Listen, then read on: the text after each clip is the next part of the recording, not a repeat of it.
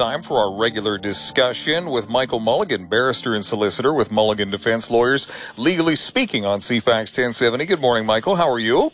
I'm doing great. How about yourself? Oh, you know, just another day in COVID 19. I'm trying to uh, climatize myself to the feeling of wearing a mask over my face. I find it a profoundly uncomfortable state of affairs. Nevertheless, it's certainly not a large sacrifice any person has to make. And I know we're wearing masks uh, more so around here at work as well as elsewhere. And I know that uh, the justice system is trying to figure out how to best accommodate the requirements for physical distancing. Are we doing jury trials yet? What's the status of that? Well, that's a great question. Uh, the the justice system has been making all kinds of accommodations to get uh, everything possible back up and running.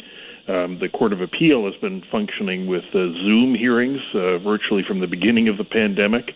Uh, the provincial court has been dealing with uh, sentencings by telephone and conferences using MS Teams. Um, and in the BC Supreme Court, at least for trials not involving juries, uh, things have been back up and functioning. Um, not at perhaps full capacity, but uh, trials are going on and accommodations are being made with things like uh, having witnesses testify by uh, video. Uh, they've modified uh, courtrooms, putting up plexiglass barriers between counsel and for the court clerk, and so on. Yes. Um, and so uh, many of the court functions are now able to uh, proceed if in, in a modified uh, way. Uh, the most challenging aspect so far, I think, for the justice system has been uh, dealing with the issue of jury trials. Uh, and they present a number of really special challenges. Um, some cases, criminal cases, are required to have a jury trial unless both the accused and the Crown agree to only have a judge. Uh, for example, a murder trial uh, must have a jury unless both sides agreed to do otherwise. Uh, and for a variety of reasons, one, or other, or both of them might say, no, I wish to have a jury, and so that's what has to occur. Um, and there are a number of challenges with that. Um, and uh, one of those, it, it, I should say, it starts with the process of how we select a jury, uh, which I think many people may have only been on the receiving end of uh, in their life. Uh, and the way that works is that the in British Columbia we have a sheriff service, which is responsible for a number of things, including security at the courthouse uh, and managing juries. Those are two of their core functions. Mm-hmm. Uh, and what would happen is that the sheriff service would send out jury notices to people. You may have gotten one in the mail. Um, advising you that you're required to attend to be a, on a panel to potentially serve on a jury. But what ordinarily would happen is they would send out hundreds of these notices to collect up a sufficient jury pool from which one or more juries can actually be selected. Yes. Uh, it wouldn't work if you just sent out 12 notices and said, you 12 must show up. Uh, all kinds of things happen, right? Turns out the, uh, you know, accused person knows the jury or, or juror, or the juror can't serve for some reason. And so you need a larger pool to get down to the 12. But it pretty obviously isn't going to be satisfactory to have 300 people all march into the courthouse and sit shoulder to shoulder in the hallway, which is what would ordinarily happen. So, what do we do with that?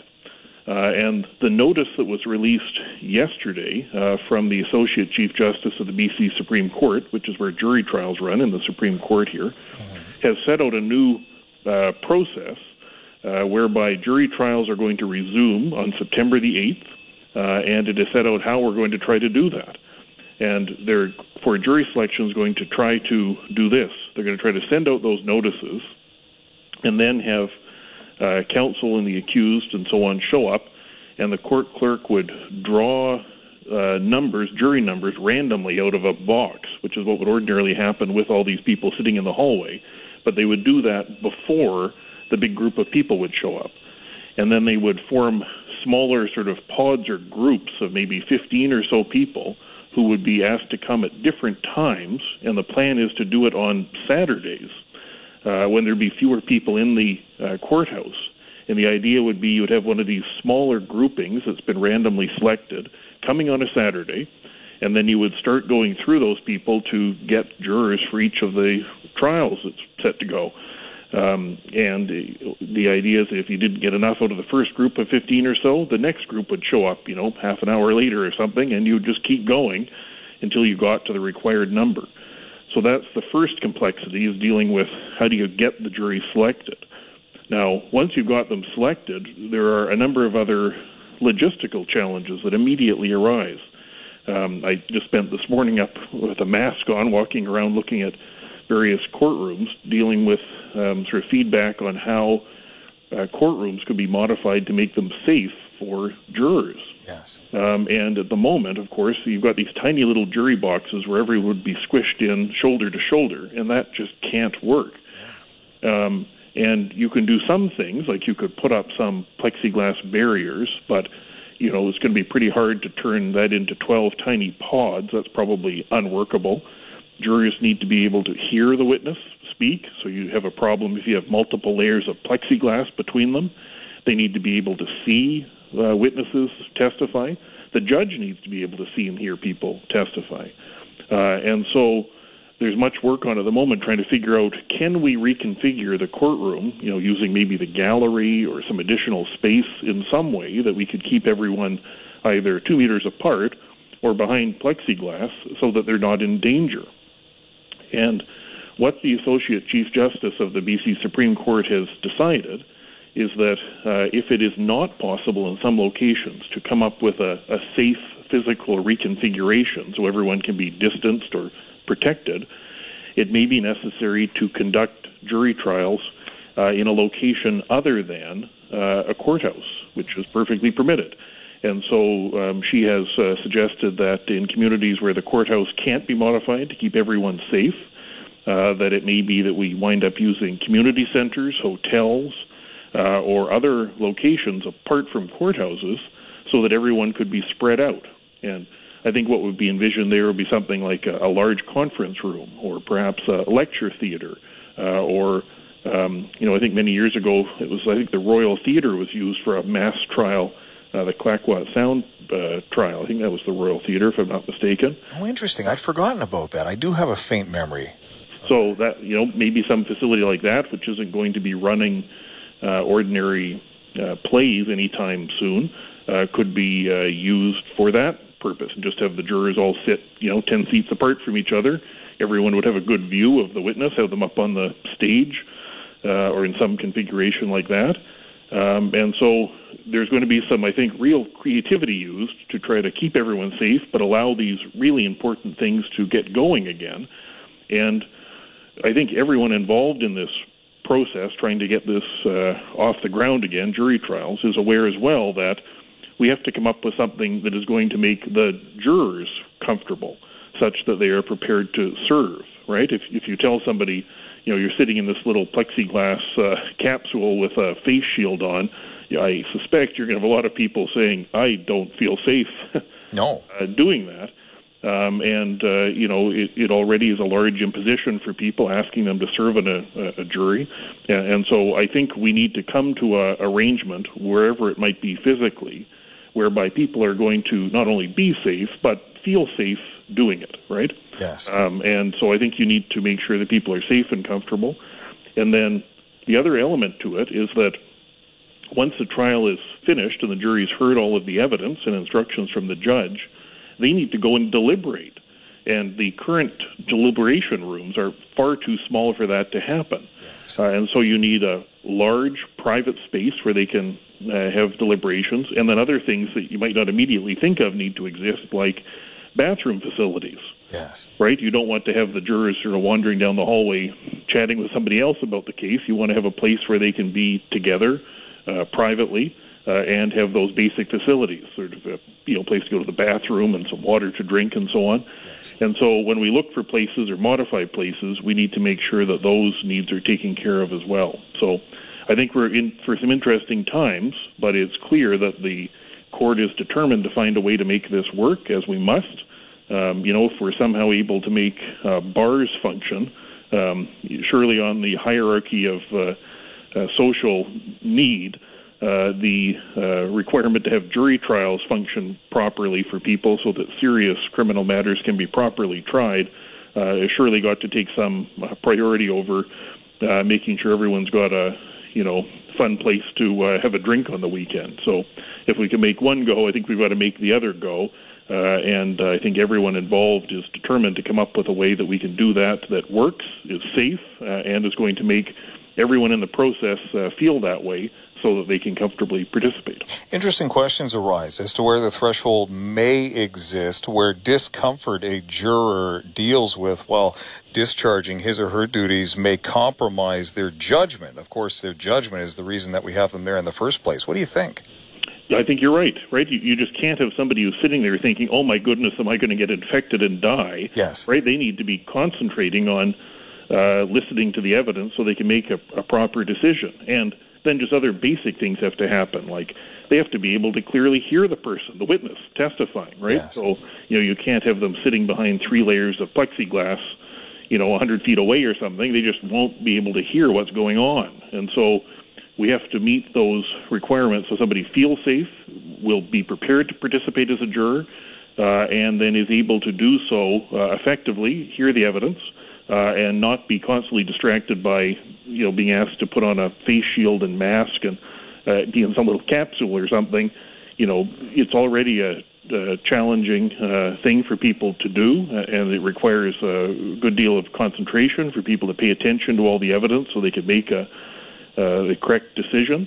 Uh, and so we, I think, just need to um, spend the money to uh, have facilities where that can happen. And if we can't do it at the courthouse, uh, it does seem to me that we have a number of large unused uh, facilities uh, around town uh, that we should take advantage of so that these cases can get back on track like we've been able to get uh, other cases back on track. Agreed. Public confidence in the dispensation of justice must be upheld, whatever it takes. Let's take a quick break. We'll be back in just a moment as Legally Speaking continues on CFAX 1070. Back to Legally Speaking on CFAX 1070. Michael Mulligan from Mulligan Defense Lawyers as we continue to explore the latest news of the week in the justice system. Another interesting case here, Michael, or would we like to touch upon anything else with COVID-19 first? Well, this one actually has some flavor of that to it, interestingly. All right. Um, and so, one of the other uh, cases, which was just recently released uh, by the BC Supreme Court, uh, deals with a topic that comes up with some frequency in practice which is the issue of well, you know when the police seize something from you, how long can they hold on to it, right?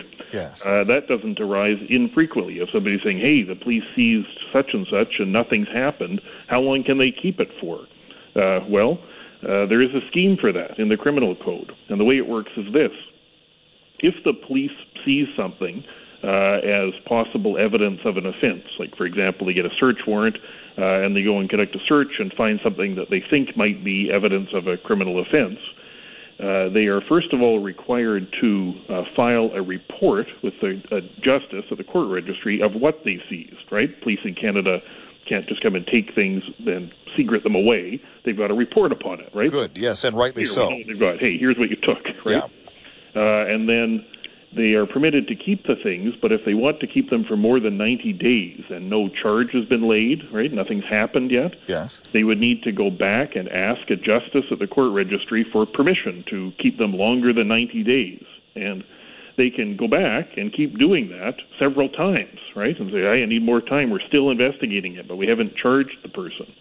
And the criminal code allows the police to go back uh, to a justice in the court registry on multiple occasions, always asking for up to 90 more days. You know, hey, we're still investigating this. We need more time. But there's a limit.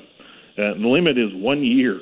And once you get to one year, if you still haven't charged somebody and you've taken things from them, the police would have to apply to a Supreme Court judge and explain why any more time should be given to them. Um, and here's why that can be important. A- person has a right to a trial within a reasonable period of time. It's a constitutional right in Canada. And the Supreme Court of Canada has said that that reasonable time would ordinarily be either 18 or 30 months, depending on the type of case and where it's being tried. But that time limit doesn't start running until a person is actually charged with an offense. And so, for example, if the police came and, I don't know, seized your car and all of your money and uh, various things of yours, and they were sort of contemplating charging you but hadn't done anything yet, you hadn't been charged, they'd just taken your things, that time limit for a trial within a reasonable time wouldn't even start running.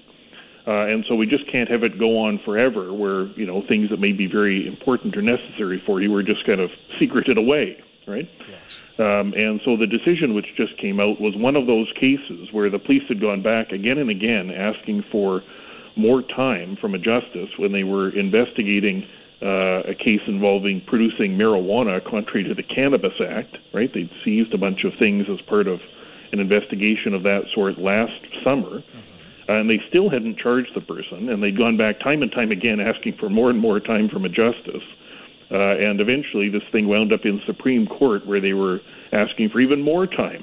is, is, is there an expectation that Crown will know at the outset how much additional time it will need, or does it look uh, unfavorable when they come back and ask for extension after extension after extension?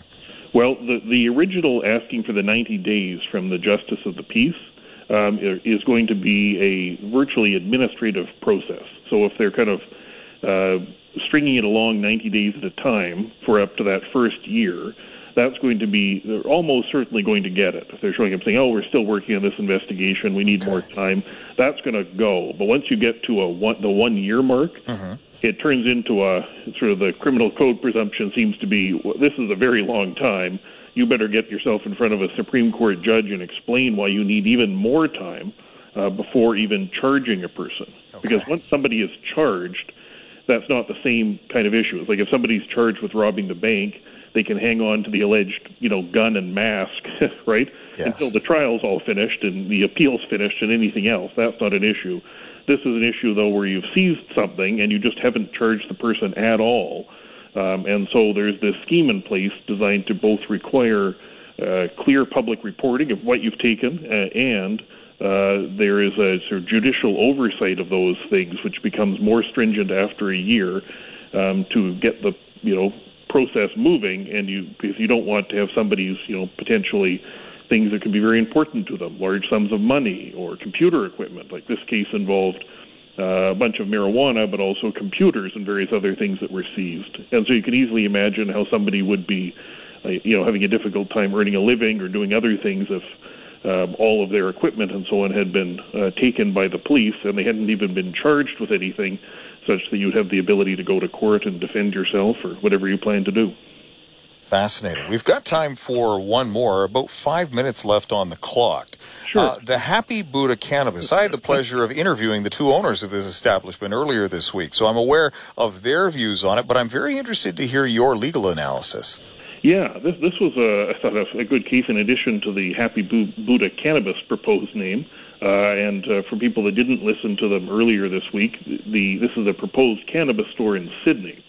And the Sidney City Council has taken what appears to be, according to the judgment, um, a rather schizophrenic view of whether they're going to permit um, a marijuana store to be opened up in Sidney. They originally had legislation that said no marijuana stores, and then they changed it to allow marijuana stores, at least from a zoning perspective. But then what they did, and it sort of must say, I can fully imagine how if you were the uh, proposed proprietor of uh, Happy Buddha cannabis, you might be uh, pretty unhappy because the licensing scheme is principally operated by the province. You have to get a, a license from the province to be able to sell marijuana. And the legislation dealing with that requires uh, the um, provincial licensing authority to consider um, submissions from a municipality. And the municipality is supposed to go out and canvass people that could be affected by that, you know, neighbors and so on. Yes. And then provide information to the provincial licensing authority so they can decide whether to issue a license or not. Here, the town of Sidney just didn't do that. Uh, they just didn't gather the information as they were required to do from people who might be affected by it and submit that to the provincial licensing authority. And then the way the provincial licensing authority operates is if they don't receive that information from the municipality, they just won't do anything. They won't issue the license. Hmm. And so by inaction, it amount uh, inaction on the part of the uh, Sidney.